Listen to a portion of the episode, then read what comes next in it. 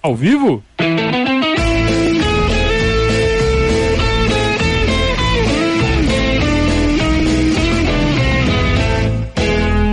Opa, se tá ao vivo. ao vivo! Saudações ao viver, diz a todos. Eu sou Conrado Cacassi, estamos começando mais um Periscatso, aquela live que vai até vocês toda segunda e toda quinta-feira, aqui no nosso canal do YouTube. YouTube! Deixe seu joinha, deixe seu positivo, seu thumbs up e também clique no sininho para ser notificado sempre que houver novas transmissões, novas lives ou novos conteúdos. Sejam bem-vindos vocês que estão chegando hoje no nosso canal. É sempre um prazer uh, poder chegar a mais palmeirenses. O nosso foco neste momento de pandemia, como todos vocês sabem, ou talvez não saibam, então vão saber agora, é fazer uma recapitulação dos, dos anos do, do, passado do Palmeiras, né? Os anos que o Palmeiras passou. A gente já fez uma série que começou em 1983, desculpem, 1993, quando o Palmeiras ganha o título paulista depois de tantos anos, né? A gente caminhou, caminhou, caminhou, chegamos até 2010. Aí começou a ficar muito recente, né? Coisa que todo mundo lembra, todo mundo já conhece, então não precisa aqui o bobão aqui ficar falando.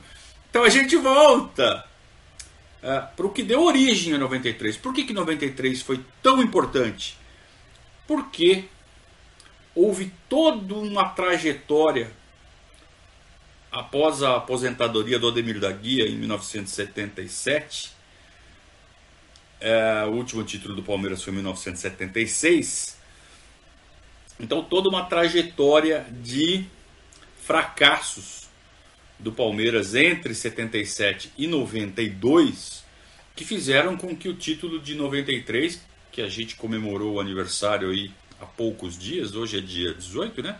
Então faz menos de uma semana a gente comemorou mais um aniversário do 12 de junho de 93, já são 27 anos daquela noite magnífica, gloriosa, Nossa Senhora.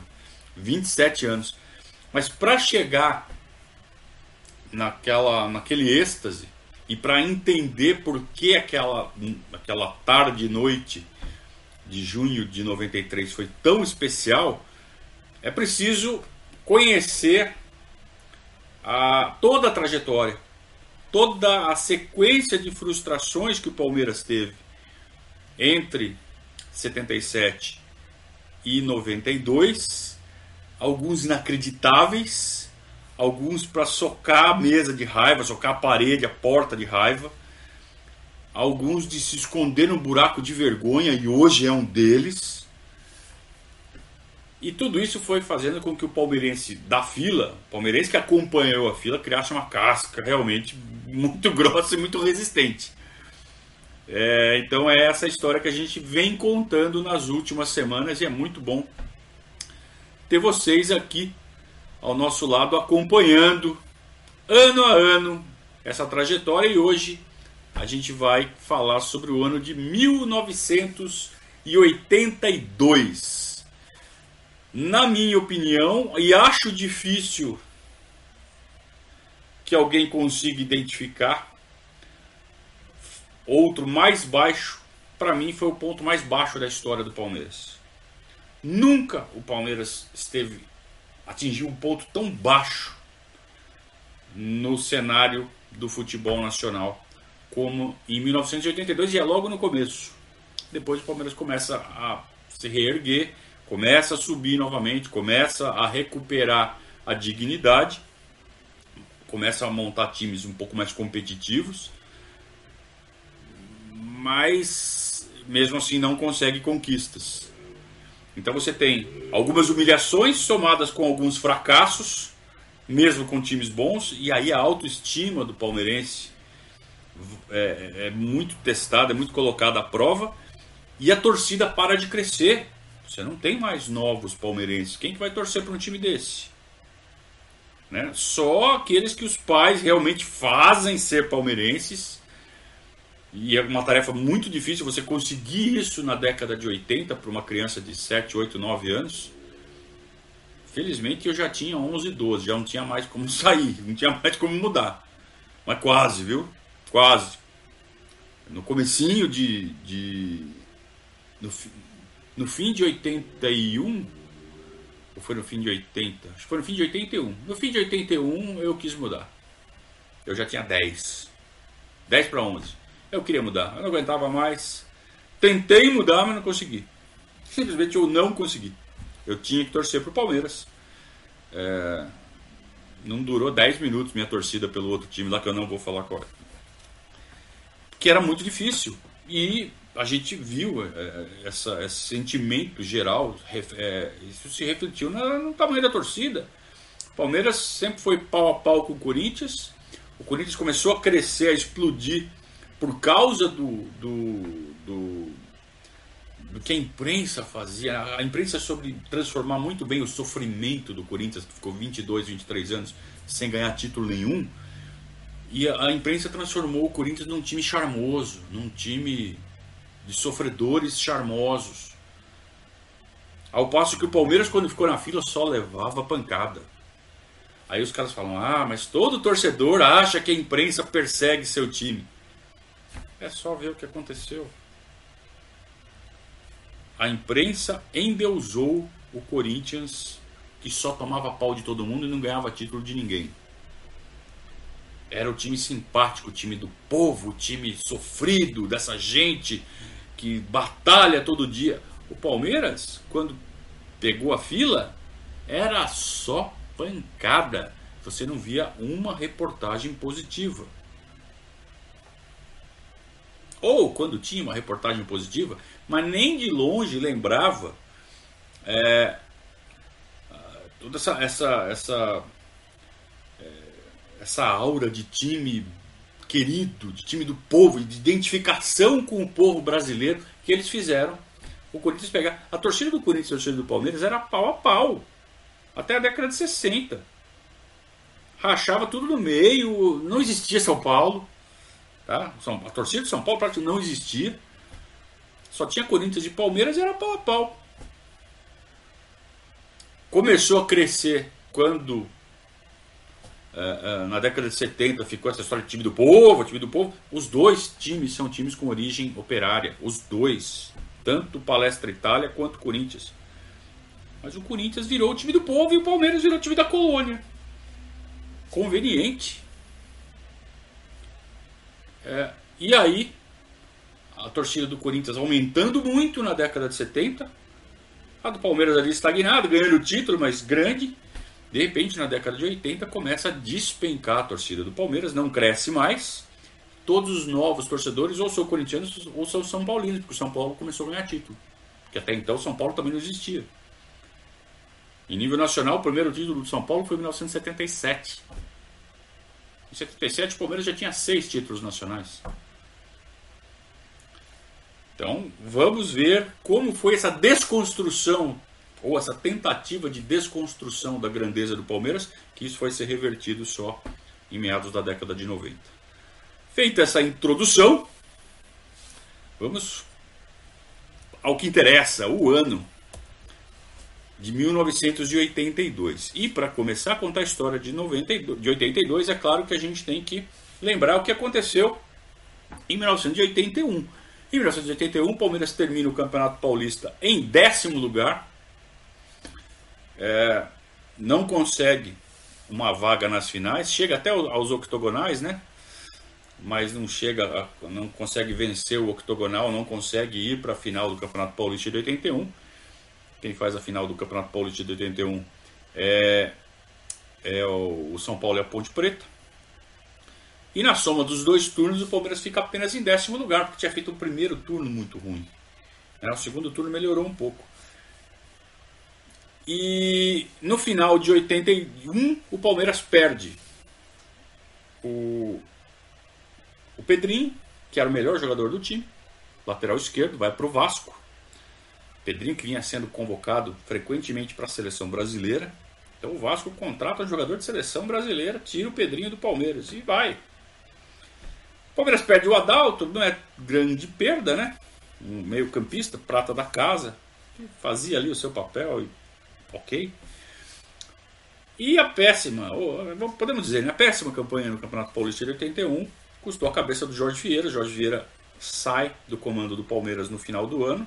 E para o começo do ano, então, o Palmeiras traz um novo técnico, Paulinho de Almeida. Paulinho de Almeida é um jogador histórico do futebol carioca, principalmente do Vasco, é, mas que, como técnico, não tinha ainda mostrado nenhum grande trabalho. Era uma aposta do Palmeiras. Mas para você para você apostar num técnico novo, né, ou de pouca tradição, como tinha sido também o Jed Lameiro no final de 80, né? É, precisa de um time muito bom. E o Palmeiras, ao contrário, já vinha perdendo peças no decorrer do ano de 81. E para. É, ainda perdeu mais duas no começo de 82. Já dispensou de cara, quase de cara, né? Ainda, ainda teve alguns jogos é, que participaram o Freitas e o Edson, mas o Freitas e o Edson acabam saindo logo no comecinho do ano também. Chegam a jogar algumas partidas da Taça de Prata. E, e para essas, para essas perdas, vai, tirando o Pedrinho, nenhum é grande perda, mas é, você perde quantidade, você precisa repor. O Palmeiras repõe de forma muito pobre. Então o Palmeiras recorre à base, sobem três meninos da base, uh, o Vargas, que era lateral esquerdo, o Rodrigues, Rodrigues Gato, ponta esquerda, e o Carlos. O Carlos é um menino da base também, meia, meia atacante, é, jogava por dentro. É, for, foram as esperanças da diretoria do Palmeiras, além de três contratações. Agora, agora vem, né? Pô, vai começar o ano, tem que vir as contratações. Palmeiras contrata do Independente de Limeira, não é o Independiente da Argentina, é o Independente de Limeira, é o segundo time de Limeira um centroavante chamado Almir.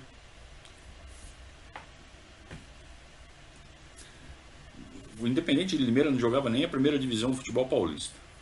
Tá? O Palmeiras contrata do futebol paranaense um, um meio-campista chamado Mário Sérgio. Não é o Mário Sérgio Ponte de Paiva, é um menino novo. Ele vem do Matsubara. É, novo, moleque, Veio do Matsubara do Paraná, um time pequeno do Campeonato Paranaense. Né? Acho que nem existe mais o Matsubara. Matsubara que é da cidade de Cambará. Um abraço para o meu amigo Cambará e para o meu amigo Fábio, os dois irmãos lá de, de Cambará. Cara, o nome dele é Cambará, né? O cara da cidade virou. A cidade foi pro nome dele.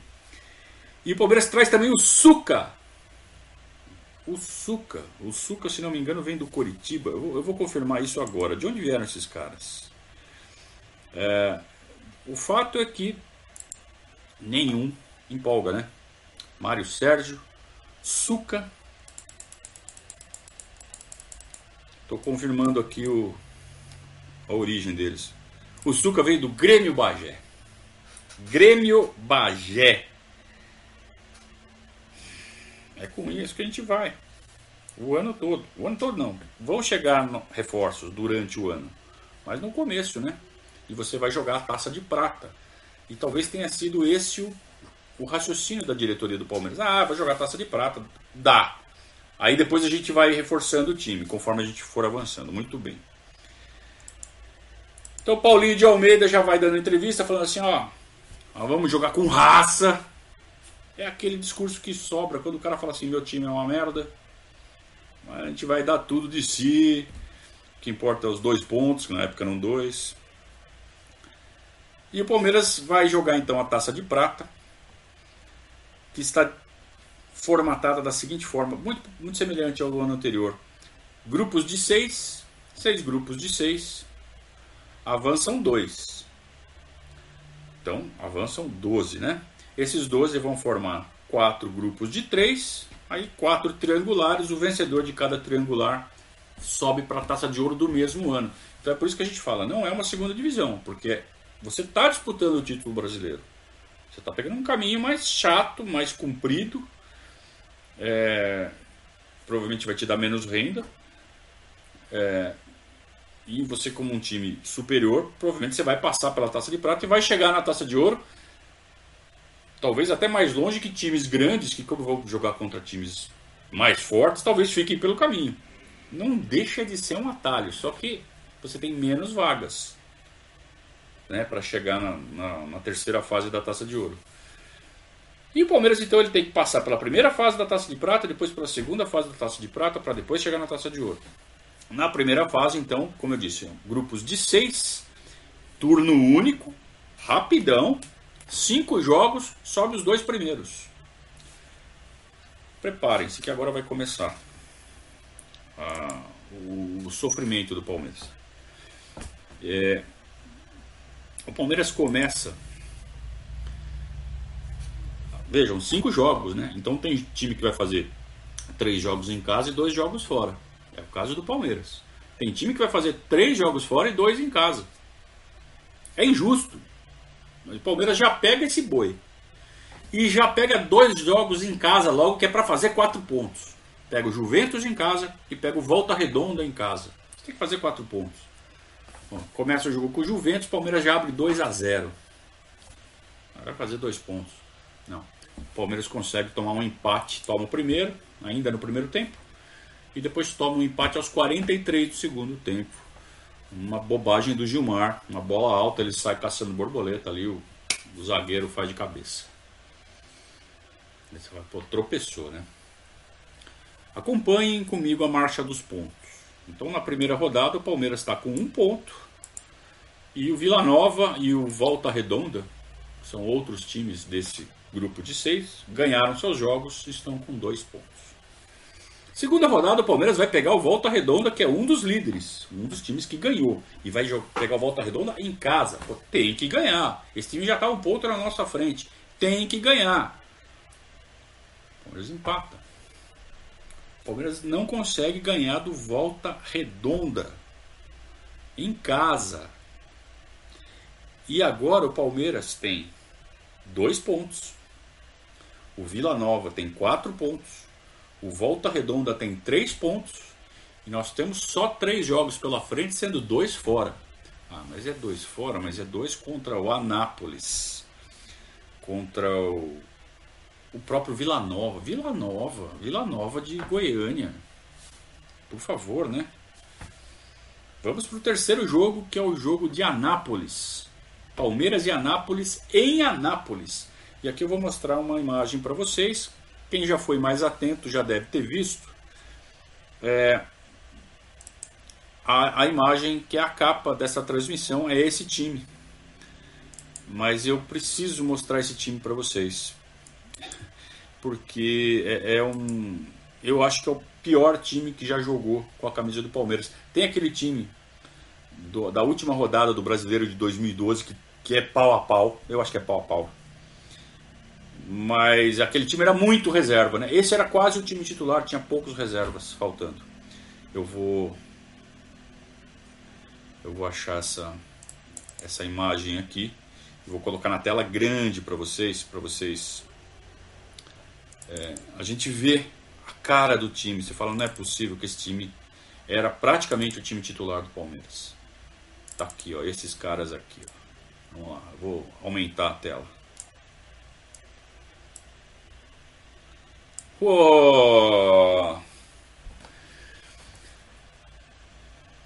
Não, peguei o time errado, desculpe. Esse é o time que jogou com o Guarani. Não, peguei o time errado.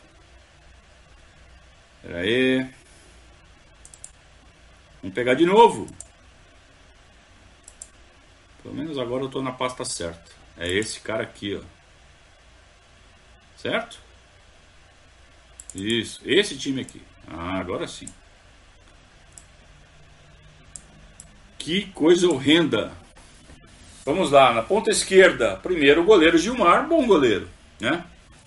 Ao lado do Gilmar, o lateral direito Nenê, ao lado do Nenê, o grande, o grandíssimo maior zagueiro central da história do futebol. Luiz Pereira, Luiz Edmundo Pereira. Vocês sabiam que o nome do, do Luiz Pereira é Luiz Edmundo Pereira, tem Edmundo no nome. Luiz Edmundo Pereira, o quarto zagueiro, pula o cara que está do lado do Luiz Pereira, é o quarto, é o quinto em pé, o penúltimo, esse loiro aqui, é o Edson, Edson Furquim. E o lateral esquerdo é esse que está no miolo aqui, que é o Jaime Boni. Na volância é esse loiro da ponta aqui que se chama Suca, aquele que veio do Grêmio Bagé. Suca! Calma que piora. Fazendo o meio-campo, o quarto agachado que está com a mão apoiada na grama, não o da ponta, o penúltimo, é o Célio. Fraco, né? Um cara que já tinha algum, algum tempo no, no time do Palmeiras, já, ele chegou em 79 ou 80, e já, a gente já estava entrando em 82 e ninguém viu que ele não servia. O segundo, com as duas mãos numa das bolas topper, é o aragonês, boliviano aragonês. Na ponta direita, que está agachado, primeiro agachado, o grandíssimo Jorginho Putirati. O cara que nasceu na época errada, né? Coitado do Jorginho. No meio, o centroavante, o tal do Almir, que veio do Independente de Limeira. Ninguém nunca lembra desse cara. O que esse cara fez no Palmeiras? Qual a história desse cara no Palmeiras? Nenhuma, porque ele era apenas o Almir do Independente de Limeira. Rapidamente foi dispensado, como deveria ter sido um monte de jogador aí, né? E na ponta esquerda, o menino da base, Rodrigues Gato. Lá do último agachado, né? Com uma das mãos na grama também. O Rodrigues Gato. Rodrigues, né? Era conhecido apenas como Rodrigues. Esse, esse é um time horroroso do Palmeiras. Horrível. Time do Palmeiras que jogou a taça de prata e que precisava ganhar jogos para continuar disputando o Campeonato Brasileiro. Vai jogar em Anápolis, e vamos lembrar, hein? Vila Nova está com 4, Volta Redonda está com 3, e o Palmeiras está com 2. O Palmeiras tem que ganhar do Anápolis. O Anápolis que perdeu as duas até agora. E o Palmeiras apenas empata com o Anápolis em 0 a 0 Esse time que você viu a foto aí não conseguiu meter um gol no Anápolis. Vocês viram o estádio, né? Vocês conseguiram ver o detalhe do estádio? O estádio bem Mbembe, né? E aí a casa começou a cair. Por quê? O Vila Nova ganhou seu terceiro jogo, já estava com seis pontos. E o Palmeiras estava com apenas três. E a gente tinha apenas dois jogos pela frente. E a gente é, precisava, aquela altura, a gente estava em Anápolis, né, em Goiás. A gente precisava dar um pulinho em Goiânia, quarta rodada, ganhar do Vila Nova. E mesmo assim não alcançaria os caras. Então a briga do Palmeiras já passou a ser pela segunda vaga. A segunda vaga, naquele momento, estava com Volta Redonda, que estava com 5 pontos, e o Palmeiras com 3. Mas você tinha a perspectiva do Vila Nova jogar contra o Volta Redonda e um vai arrancar ponto do outro. Então é importante ganhar do Vila Nova. Porque mesmo que você não alcance o Vila Nova, pelo menos você gruda. Aí um vai matar o outro, você continua ganhando seus jogos. Você entra. Então, faltando três jogos, o Palmeiras ainda dependia de si, mesmo com maus resultados. Né? Dois empates em casa e um empate fora de casa com o time fraquíssimo. E o Palmeiras vai jogar com o Vila Nova. O Palmeiras perde do Vila Nova. O Palmeiras é eliminado da Taça de Prata na primeira fase com uma rodada de antecedência. Nós estamos no dia 3 de fevereiro de 82. E o Palmeiras está eliminado e não tem campeonato para jogar até julho, porque tem Copa do Mundo. O Campeonato Brasileiro segue até maio. O Palmeiras já está eliminado e só vai jogar de novo um campeonato oficial em julho, quando começa o Campeonato Paulista. É uma hecatombe. É uma vergonha. Por isso que eu falo, para mim é o ponto mais baixo da história do Palmeiras, porque a gente tem que se colocar é, no lugar de quem estava lá torcendo pelo Palmeiras e as perspectivas que a gente tinha. Imagina você olhar para frente e só ver um jogo oficial daqui cinco meses e aí você olha para aquele time que estava te, te, representando. Era sufocante, era era meu. Pensa no que pensa que você é um torcedor da Portuguesa hoje. Era o que tinha virado o Palmeiras em termos de competitividade. Claro que o Palmeiras ainda tinha uma torcida gigante. Nunca deixou de ter, ao contrário da portuguesa. Mas em termos esportivos, Palmeiras era, naquela época, o que é a portuguesa hoje. Não consegue nada no campeonato estadual e não chega nem perto da elite do futebol brasileiro. Perde do Vila Nova não ganha do Anápolis. Não é o Anapolina, que é o maior time de Anápolis. É o segundo time da cidade de Anápolis. Interior de Goiás. Então, é ou não é o ponto mais baixo da nossa história?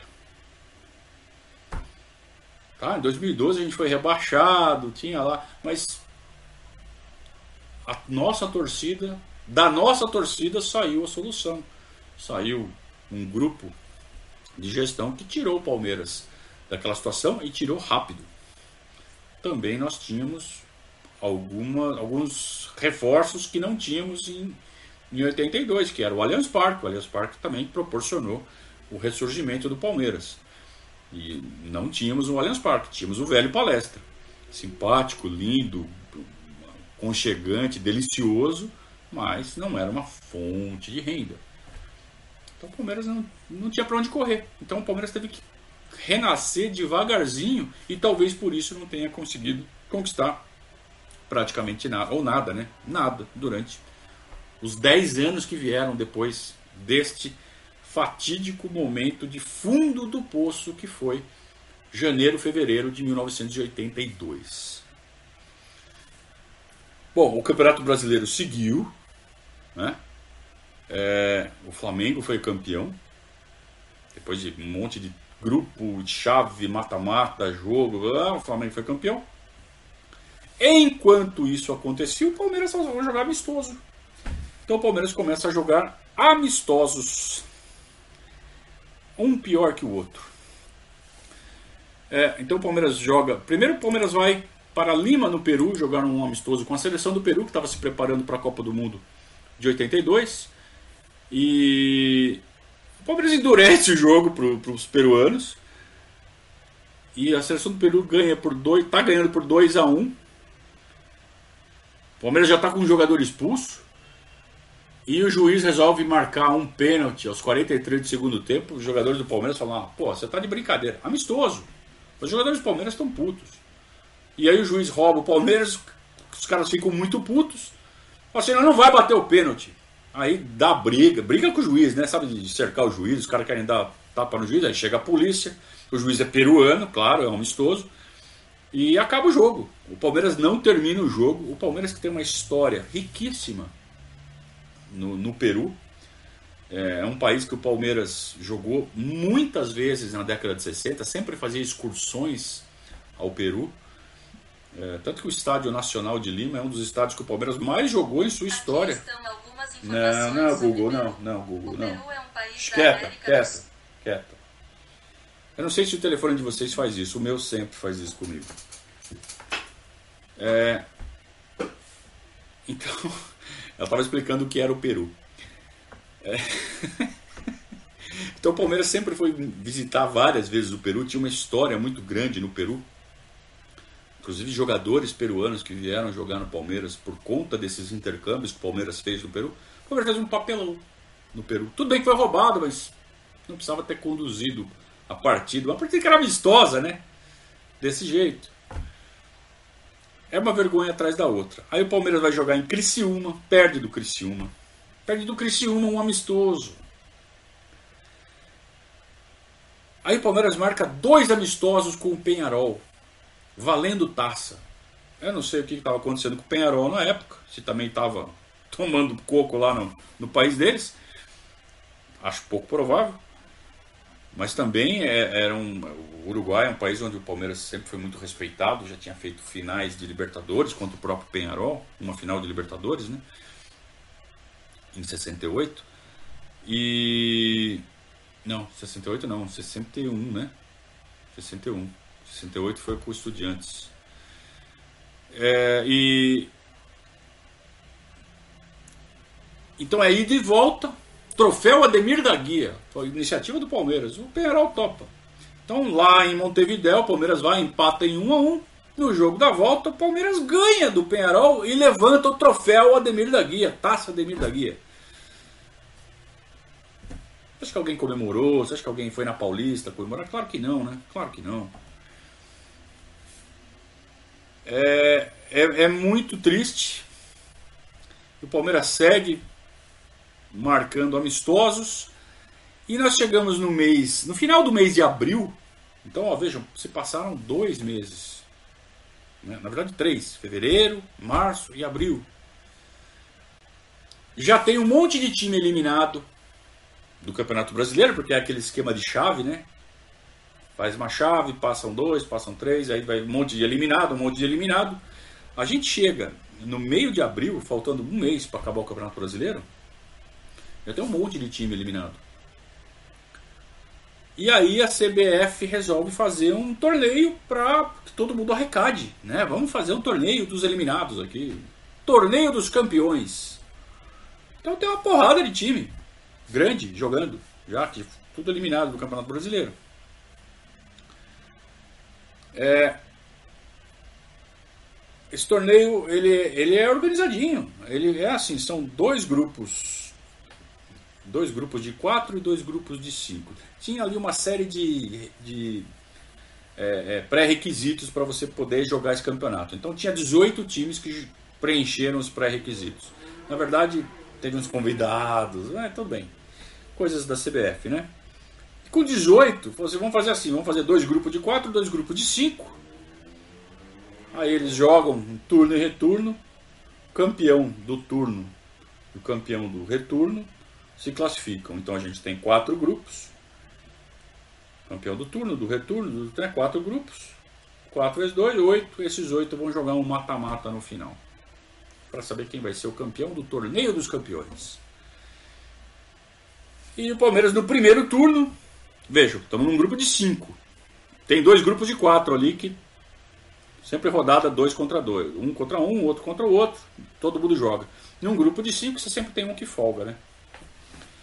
O grupo do Palmeiras era Fluminense, Portuguesa, Corinthians e Santa Cruz. É, o Palmeiras ganha do Fluminense, empata com a Portuguesa, empata com o Corinthians e chega na última rodada precisando de uma combinação de resultados. Por quê? Porque a portuguesa jogou já quatro jogos, o Palmeiras só fez três. Todo mundo só fez três, só a portuguesa jogou as quatro primeiras rodadas. E a portuguesa fechou a participação lá em cima.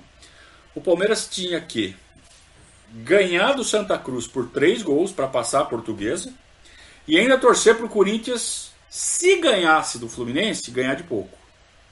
Porque se o Corinthians ganhasse do Fluminense por boa margem de gols, é, passaria o Palmeiras, mesmo o Palmeiras passando a portuguesa. Então tinha que torcer. Por quê? Porque não ganhou os jogos. O Palmeiras da década de 80 era assim, não perdia tanto, mas não ganhava, só empatava, só empatava, só empatava. E o Palmeiras vai jogar com o Santa Cruz lá no Arruda, precisando ganhar de três gols. Não ganhou. Empatou 2 a 2 Até estava na frente no segundo tempo, mas Precisava fazer mais dois e acabou tomando empate.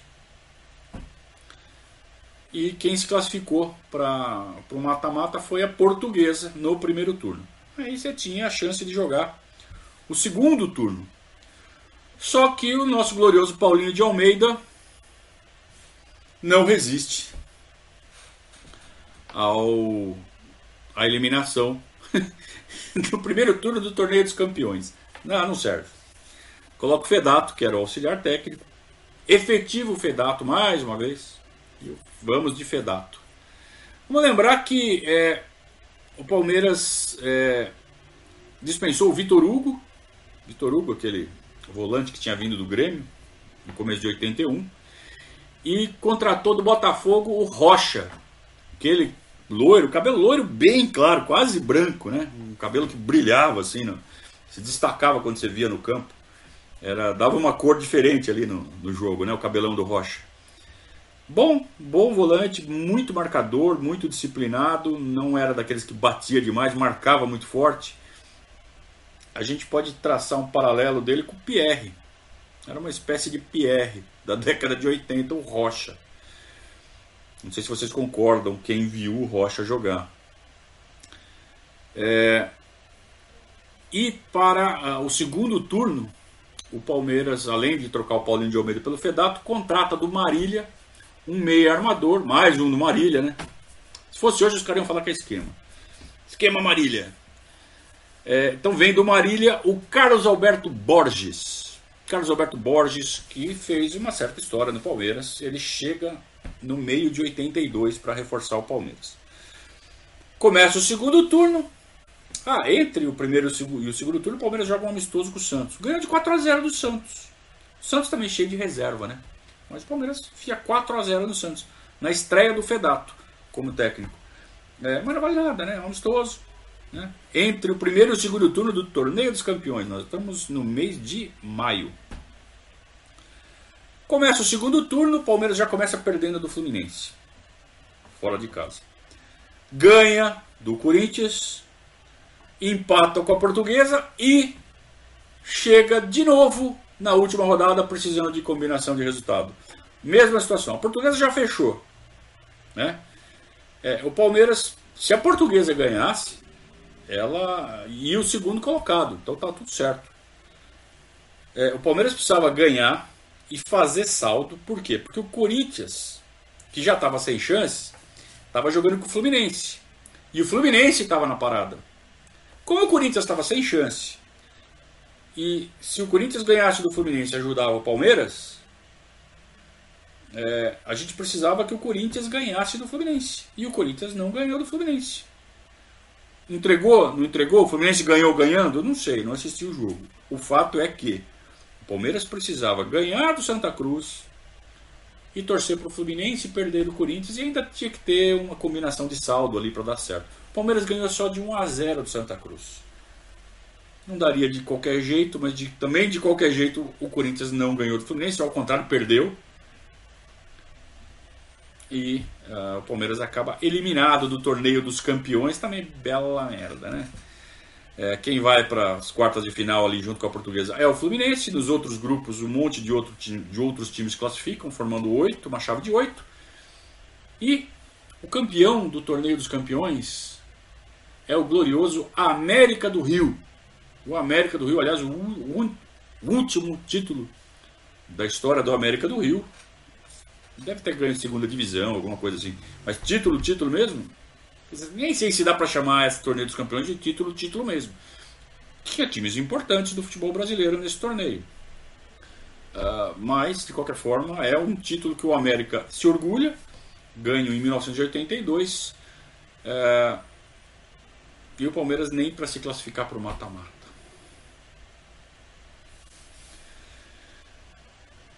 Chega a Copa do Mundo de 1982, o Brasil para apaixonado pela seleção do Tele Santana e o Palmeiras de mal a pior. Mas de mal a pior. É... Ah, olha aqui. Tem alguns amigos aqui fazendo já perguntas e fizeram um superchat. Um grande Demerval, meu amigo Demerval, fez um superchat, nem perguntou nada, só mandou um abraço.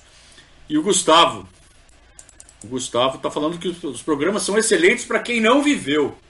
É engraçado que eu tenho eu tenho é, retornos muito legais de quem viveu, de falar, pô, tô lembrando, que legal, né? Tô gostando muito. Mas é bom ter também esse tipo de retorno de quem não viveu essa época, que está conhecendo, né, como foi a história. Então também é um, é um prazer muito grande poder proporcionar isso para vocês. Um grande abraço para vocês. O Borges está falando que estava no 1 a 0 em cima do Fluminense, que foi a estreia do, do Rocha. Né? Foi o primeiro jogo do Torneio dos Campeões. No primeiro turno, o Palmeiras ganha de 1 a 0 do Fluminense, na estreia do Rocha. Não adiantou nada. Antes de entrar, então, no pós-Copa do Mundo, que é quando começa o Campeonato Paulista, vou falar do nosso grande parceiro, que é a conduta contábil, né, gente? A conduta contábil tá firme com a gente, nós já estamos no dia 18 de junho.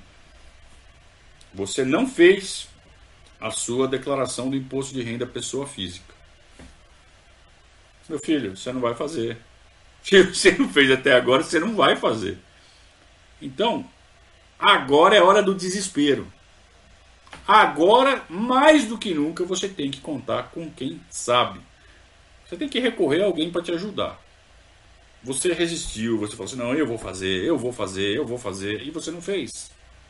Você foi jogando de lado, você foi deixando para depois, você foi é, é, postergando, você foi. Como fala? Esqueci a palavra agora. Vocês vão me ajudar a lembrar aí. É... Nossa, esqueci a palavra, tô ficando velho, hein? Isso é coisa de velho. Você, você deixou para depois, você não fez, então agora você tem que pedir ajuda. Para quem que você vai pedir ajuda? Eu te falo para quem? Para conduta contábil.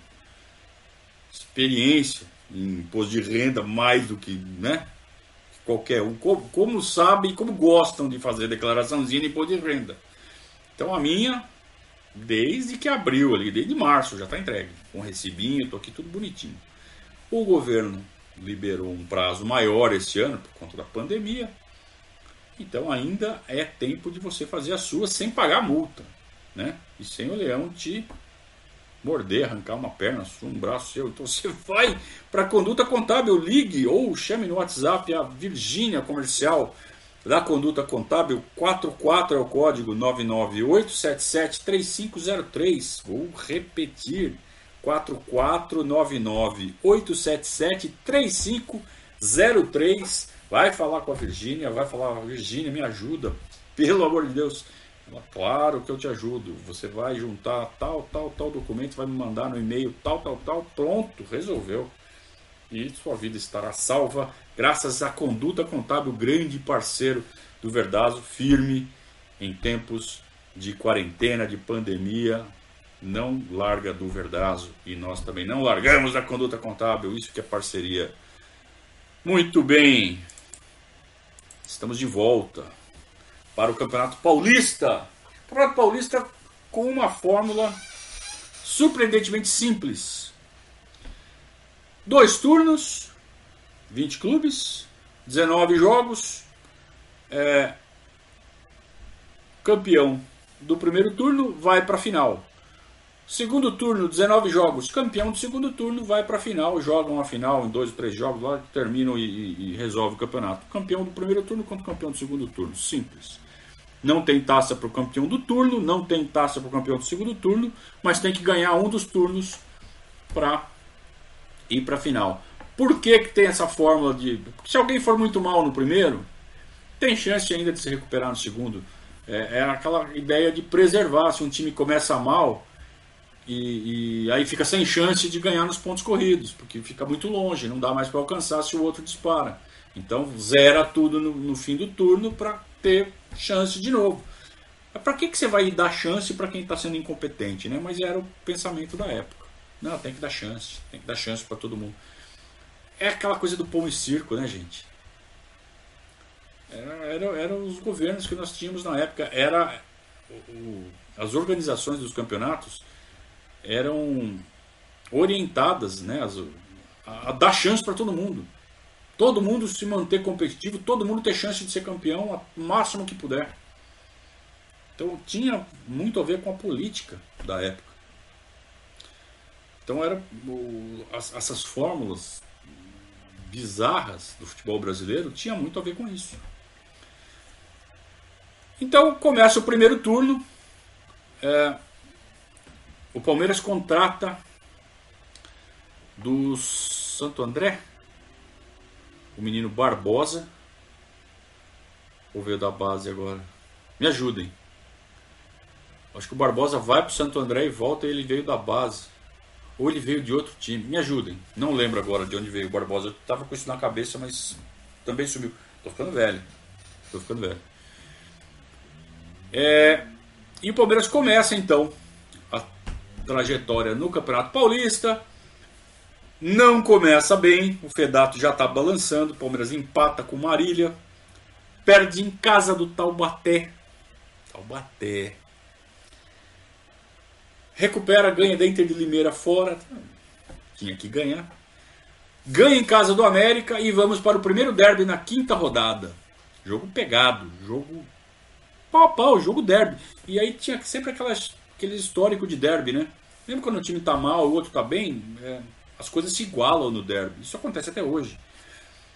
E tava pau a pau o jogo. 1 a 1 O Corinthians faz 2 a 1 17, 18 do segundo tempo. E tá jogando melhor. O Palmeiras não consegue reagir. E aos 37 do segundo tempo, o Corinthians faz 3 a 1 Acabou. Acabou. 3 a 1 os caras estão jogando melhor. O que, que o Palmeiras tinha que fazer? Acabou o jogo. Para o jogo. Não tem mais jogo. Não. O Palmeiras resolve ir pra frente, que nem índio. Pra tentar empatar um jogo que tá 3 a 1 e os caras estão dando um couro na gente. O gol foi aos 37, né? Gol do Casagrande. Aos 38, 4 a 1 aos 40, 5 a 1 Todos os gols, esses três, saem do lado direito do ataque do Corinthians, do lado esquerdo da nossa defesa, o Jaime Boni. É, tomando uma atrás da outra, né? Era o Jaime Boni ainda? Era o Jaime Boni. Uma festa em cima do Jaime Boni. Jaime Boni, lembram? no começo do ano do, de 81 era cotado para seleção, grande lateral esquerdo. Palmeiras vendeu o Pedrinho, o Jaime Boni era titular. E não dá, né, gente? Não dá. 5 a 1 pro Corinthians. A goleada do ano. Vocês pensam que é essa, né? Não, tem outra. O Palmeiras até ganha da Ponte Preta no jogo seguinte, mas é insuficiente para segurar o Fedato. O Fedato pede demissão. Devia ter sido demitido, né? E o Palmeiras está sem técnico. Palmeiras recorre ao Muraci Santana, que é o preparador físico. Muraci Santana fica como técnico do Palmeiras por cinco rodadas. Palmeiras ganha do 15 de Jaú no primeiro jogo do Muraci mas aí perde da Portuguesa, empata em casa com a Francana, empata com o Guarani, ganha da Ferroviária em casa, mas já está para trás. Já ficou para trás. Tinha tido maus resultados no começo, toma de 5 do Corinthians, aí tem esse perde-ganha, perde-ganha, já ficou para trás. Até que o Palmeiras contrata um técnico. Técnico, técnico com maiúsculo, né? Seu Rubens Francisco Minelli. O Palmeiras contrata o Rubens Minelli e, e dispensa o Célio. Caiu a ficha, o Célio não serve.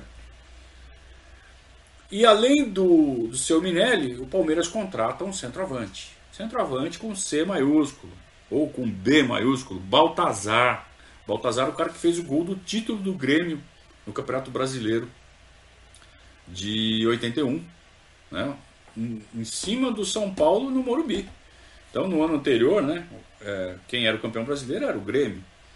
E o Grêmio é, ganhou o título no Morumbi, em cima do São Paulo, gol do Baltazar, na gaveta do Valdir Pérez. E o Palmeiras traz o Baltazar. Esperança, né? Começa a reforçar o time. Então você já tem o Jorginho jogando muito bem, sempre jogando bem. Você tem o Luiz Pereira, o Gilmar, que é um bom goleiro montando o time devagarzinho. O Enéas, né? O grande Enéas. É, os grandes jogadores da história da portuguesa, que o Palmeiras trouxe de volta é, do Bolonha da Itália. Você tinha uma bala, o Rocha, o Rocha era um bom volante. Então lá, Gilmar, Luiz Pereira, Rocha, Enéas, Jorginho, Baltazar. É uma bela espinha dorsal. Dá para brincar. De umas peças ali, outra uma aqui, outra ali mas já começa a montar uma espinha dorsal de um time. É, o Palmeiras já está sem chance no primeiro turno, segue jogando. Vem o clássico contra o São Paulo, aí uma coisa muito legal que acontecia muito na década de 80. Apostas. Os jogadores apostavam. Então você tinha já o Globo Esporte fazendo um jornalismo um pouco diferente do tradicional, na hora do almoço. Já era nesse horário, 15 para uma, por aí. E quem comandava era o Osmar Santos. E Osmar Santos sempre teve esse perfil né, de, de brincar um pouco mais, sem ser abobado, né? Não é o, o Lifer de jornalismo, é outro. Era um jornalismo descontraído, mas inteligente. E ele sabia promover o, o espetáculo, né? Então, as matérias do Globo Esporte eram matérias eh, que cativavam, né? que faziam a gente ter mais interesse ainda do que já temos né? pelo futebol. E tinha as apostas. Os caras apostavam. Então, quem mais gostava de apostar era o Luiz Pereira, o Serginho e o Chicão. Serginho pelo São Paulo, o Chicão acho que já estava no Santos. É, o Luiz Pereira no Palmeiras. E no Corinthians, o, o Casagrande às vezes apostava, o Mauro, o zagueiro, apostava. E naquele jogo, o, Luiz Pereira, o Serginho falou: Eu vou fazer um gol no Palmeiras. E apostou com o Luiz Pereira. O Luiz Pereira falou: Você não vai meter gol no Palmeiras. Quem perdesse punha a camisa do adversário no fim do jogo e dava uma volta olímpica. O Palmeiras jogou contra o São Paulo. O Baltazar, que cabeceava muito bem, era ótimo cabeceador, fez um golaço de cabeça. O Aragonês fez o segundo, um chutão da entrada da área, jogada de velocidade. O Palmeiras ganha de 2 a 0 e o Serginho, no final do jogo, troca a camisa com o Luiz Pereira. O Luiz Pereira não veste. O Serginho pega a camisa do Luiz Pereira, veste e dá uma volta olímpica. O Serginho com a camisa do Palmeiras, tem a imagem registrada. É muito legal, era muito legal, anos 80. Se não fosse pelos resultados do Palmeiras, mas era uma delícia o futebol da época. Acompanhar o futebol na época. Era muito raiz. Né? Não é à toa que tem essa coisa, esse conceito do raiz, Nutella, porque era muito legal. Nos anos 90 também foi muito legal, foram muito legais.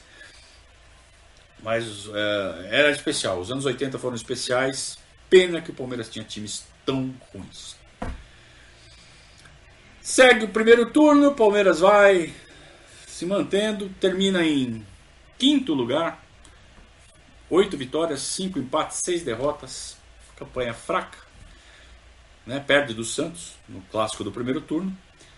E como eu disse, zera e começa o segundo turno. Claro que ainda tem uma classificação geral que ela vai ser importante para a classificação para o Campeonato Brasileiro de 83.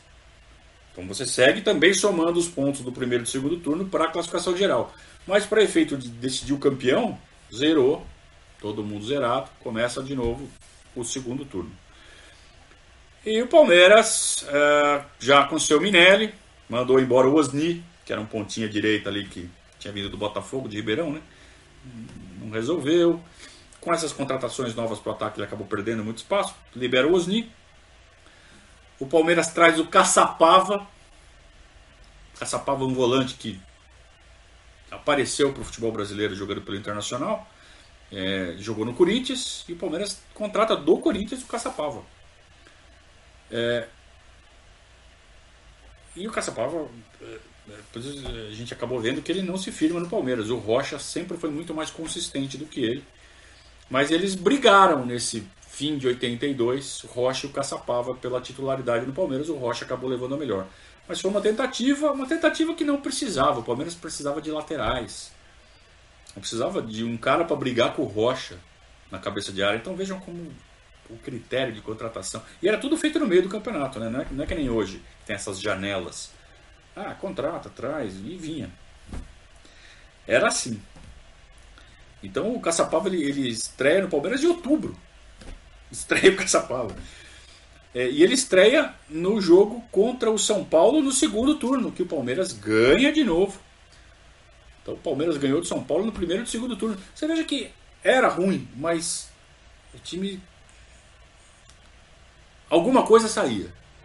E eram esses pequenos prazeres que faziam a gente acreditar que continuava valendo a pena ser palmeirense. A gente tomava no lombo no final.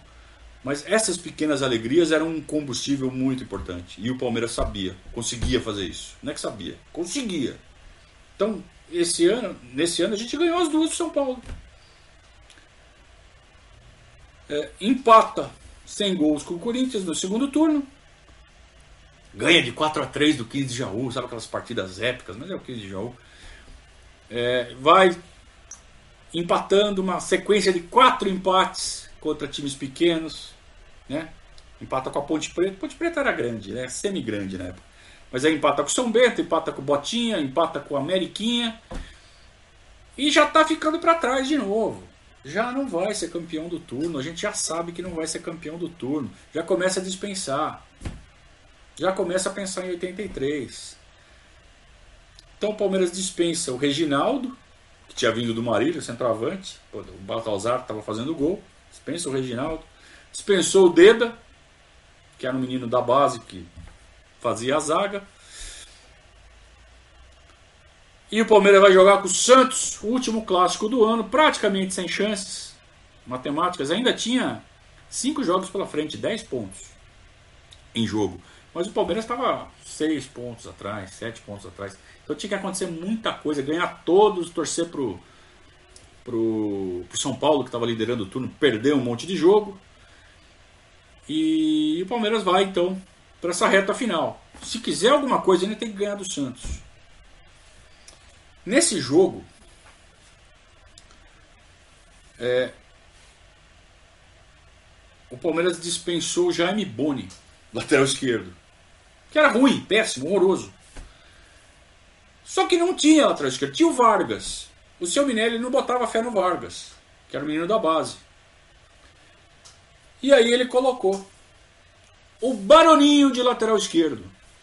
O Baroninho, ponta esquerda. O seu Minelli olhou e falou assim: você, com essa canhotinha aí, você vai dar conta. Você vai jogar de lateral esquerdo. Ponta direita do Santos era um tal de Serginho. É, que depois ele virou Serginho II ou Serginho Dourado. Quando o Serginho do São Paulo foi para o Santos, centroavante. Serginho centroavante, um cara consagrado no futebol, não ia mudar de nome, né? Então quando o Serginho, Sérgio Bernardino, né, o centroavante, quando ele chega no Santos, o Serginho, ponta direita, tem que mudar de nome. Então ele vira Serginho 2, Serginho II, ou Serginho Dourado.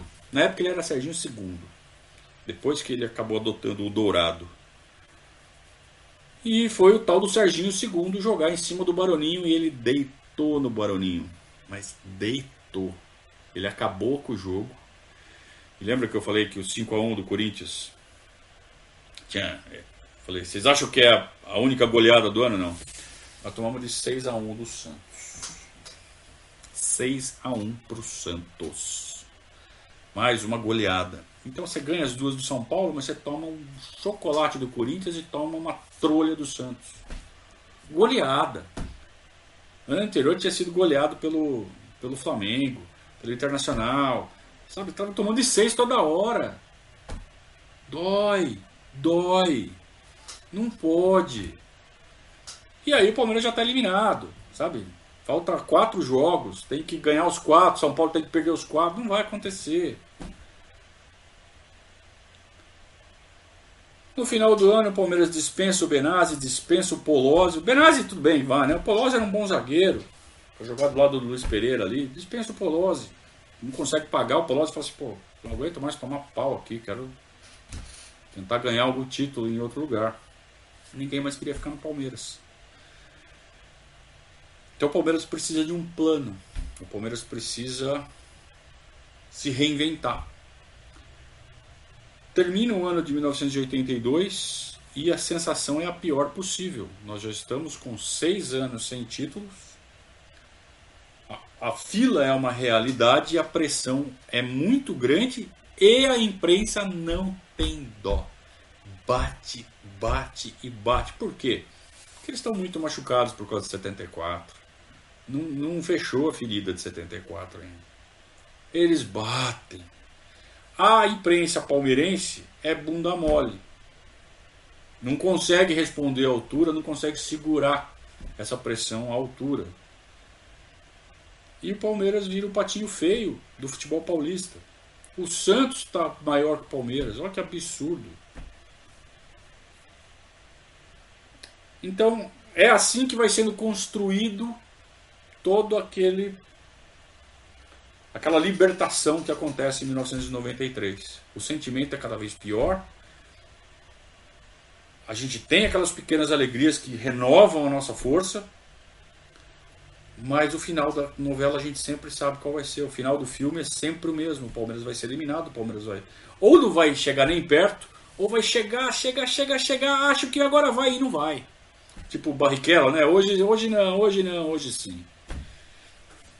Era assim, década de 80 era isso. É, a gente chegou no fundo do poço, tá? Não tem pior. Tá? Essa é a notícia boa.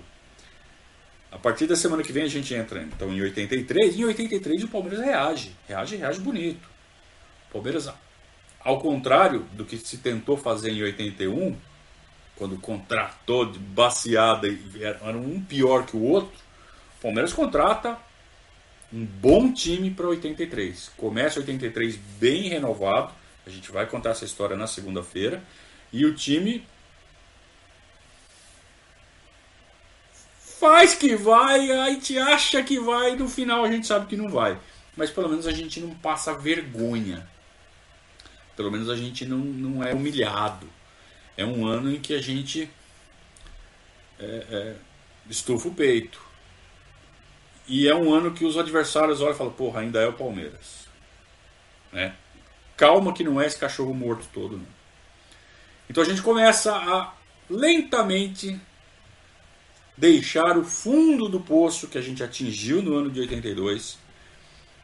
É, come, aliás, começamos né, a montar esse time agora ano de 82, como eu disse, essa espinha dorsal que a gente já tinha. E aí os reforços chegam. E aí o time fica realmente é, parrudo em 83, com a chegada de jogadores importantes como Wagner Bacharel. É, a gente vai falar com, com, com mais detalhes sobre isso na segunda-feira. Agora eu vou conversar com vocês, né? Vamos tirar as dúvidas, vamos, uh, vamos trocar uma ideia aqui. Deixa só eu atualizar esse cara aqui, né? Porque eu acho que vocês pararam de falar comigo.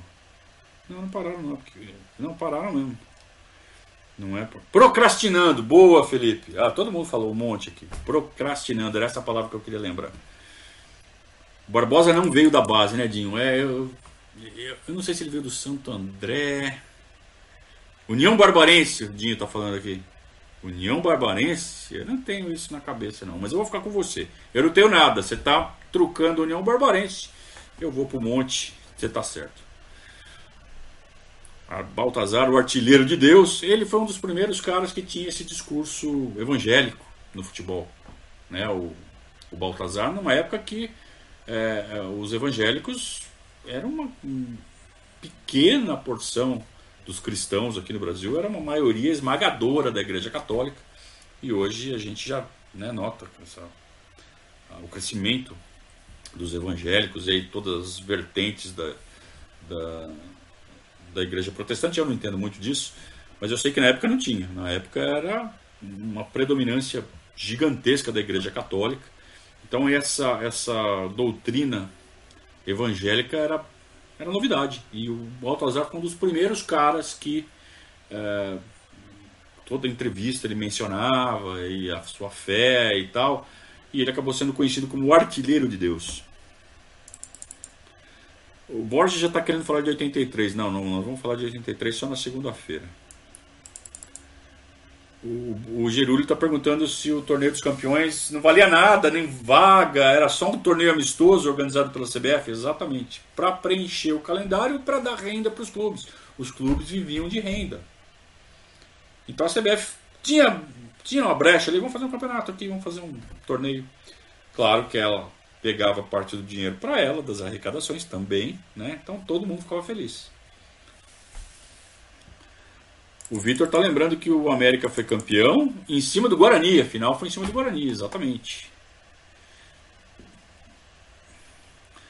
Ah, mas ganhou a Taça Rio. Mas a Taça Rio é o segundo turno, né? Não conta. No Rio eles levantam taça para o turno, mas não vale porra nenhuma, né? Por favor.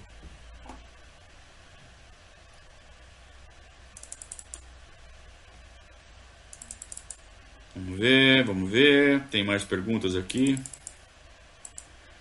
O Leandro pergunta se esses amistosos tinham transmissão pelo rádio. É, passavam os gols no outro dia, nada, nada. Não passava nada, cara.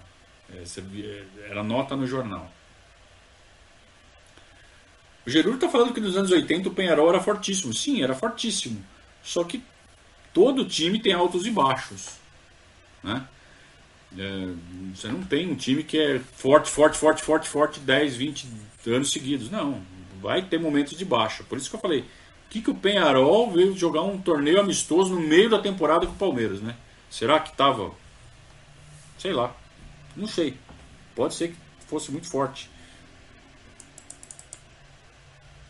É, o Marcos pergunta por que Luiz Chevrolet? Por que, que o Luiz Pereira era chamado de Chevrolet? Porque ele chegou num Chevrolet, é, num dos treinos, e aí pegou. Essa é uma das versões. Existem outras versões. Tem, outra, tem uma versão que até é proibida para menores, mas eu vou ficar com essa, tá?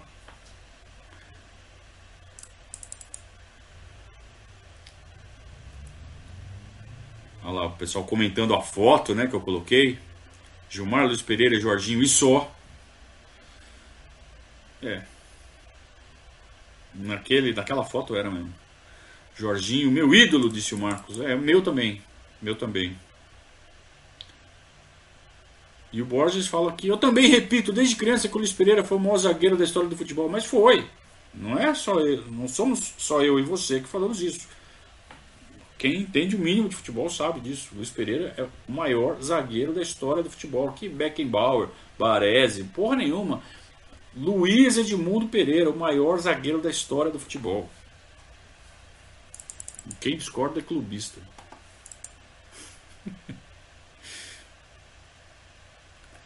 O Jefferson está falando que no final dos anos 80 escutava o pai espancando o radinho em casa e achava engraçado e agora entende, né? É.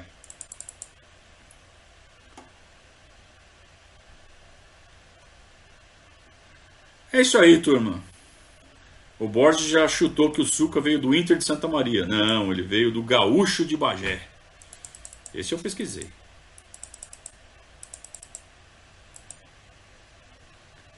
Muito bem. Nasci em 81, disse o Fera aqui. É. Então não viu essa história triste que eu acabei de contar, né?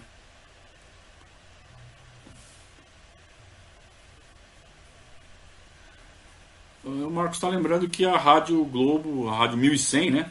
Que é onde narrava os jogos o, o Osmar Santos, o, deixou de existir, né? De fato deixou, é porque o FM está tomando conta, né? A AM, em geral, as rádios tendem a assumir a fila anda, né?